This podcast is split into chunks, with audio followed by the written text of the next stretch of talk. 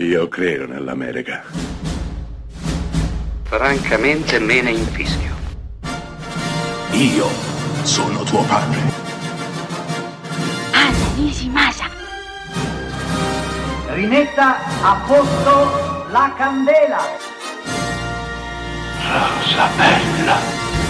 Dopo il flop della Cosa del 1982, John Carpenter perde credibilità presso i grandi studios, tant'è che per qualche anno si occuperà di progetti più alimentari. Christine, tratto da Stephen King, Starman, film di fantascienza decisamente più conciliante, ma nell'86 la 20th Century Fox gli dà fiducia, gli dà un budget abbastanza importante e gli consente di portare sullo schermo un film assolutamente atipico per quegli anni. Grosso guai a Chinatown, protagonista di nuovo Kurt Russell, per un film che mescola la visione occidentale con quella orientale, col cinema action, la commedia e il fantasy.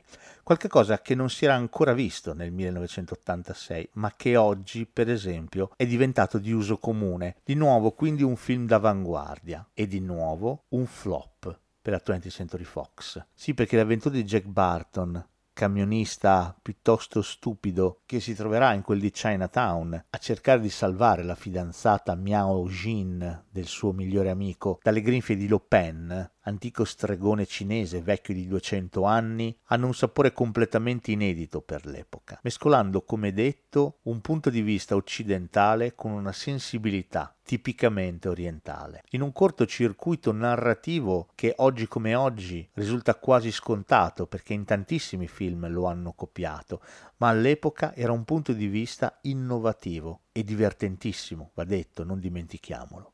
Non solo, Grosso guai a Chinatown mette in scena un eroe assolutamente atipico, che fa sì quello che deve fare e salverà anche la situazione, diciamo a suo modo, ma comunque vada non è l'eroe muscolare a cui eravamo abituati in quegli anni, lontanissimo da Stallone, da Schwarzenegger, ma Jack Burton, interpretato da Kurt Russell, è fondamentalmente un idiota che spesso non sa quello che sta facendo, eppure miracolosamente riesce nel proprio intento. Per questo tantissimi altri motivi, tra cui le battute da mandare a memoria, Grosso guai a Chinatown è un vero capolavoro.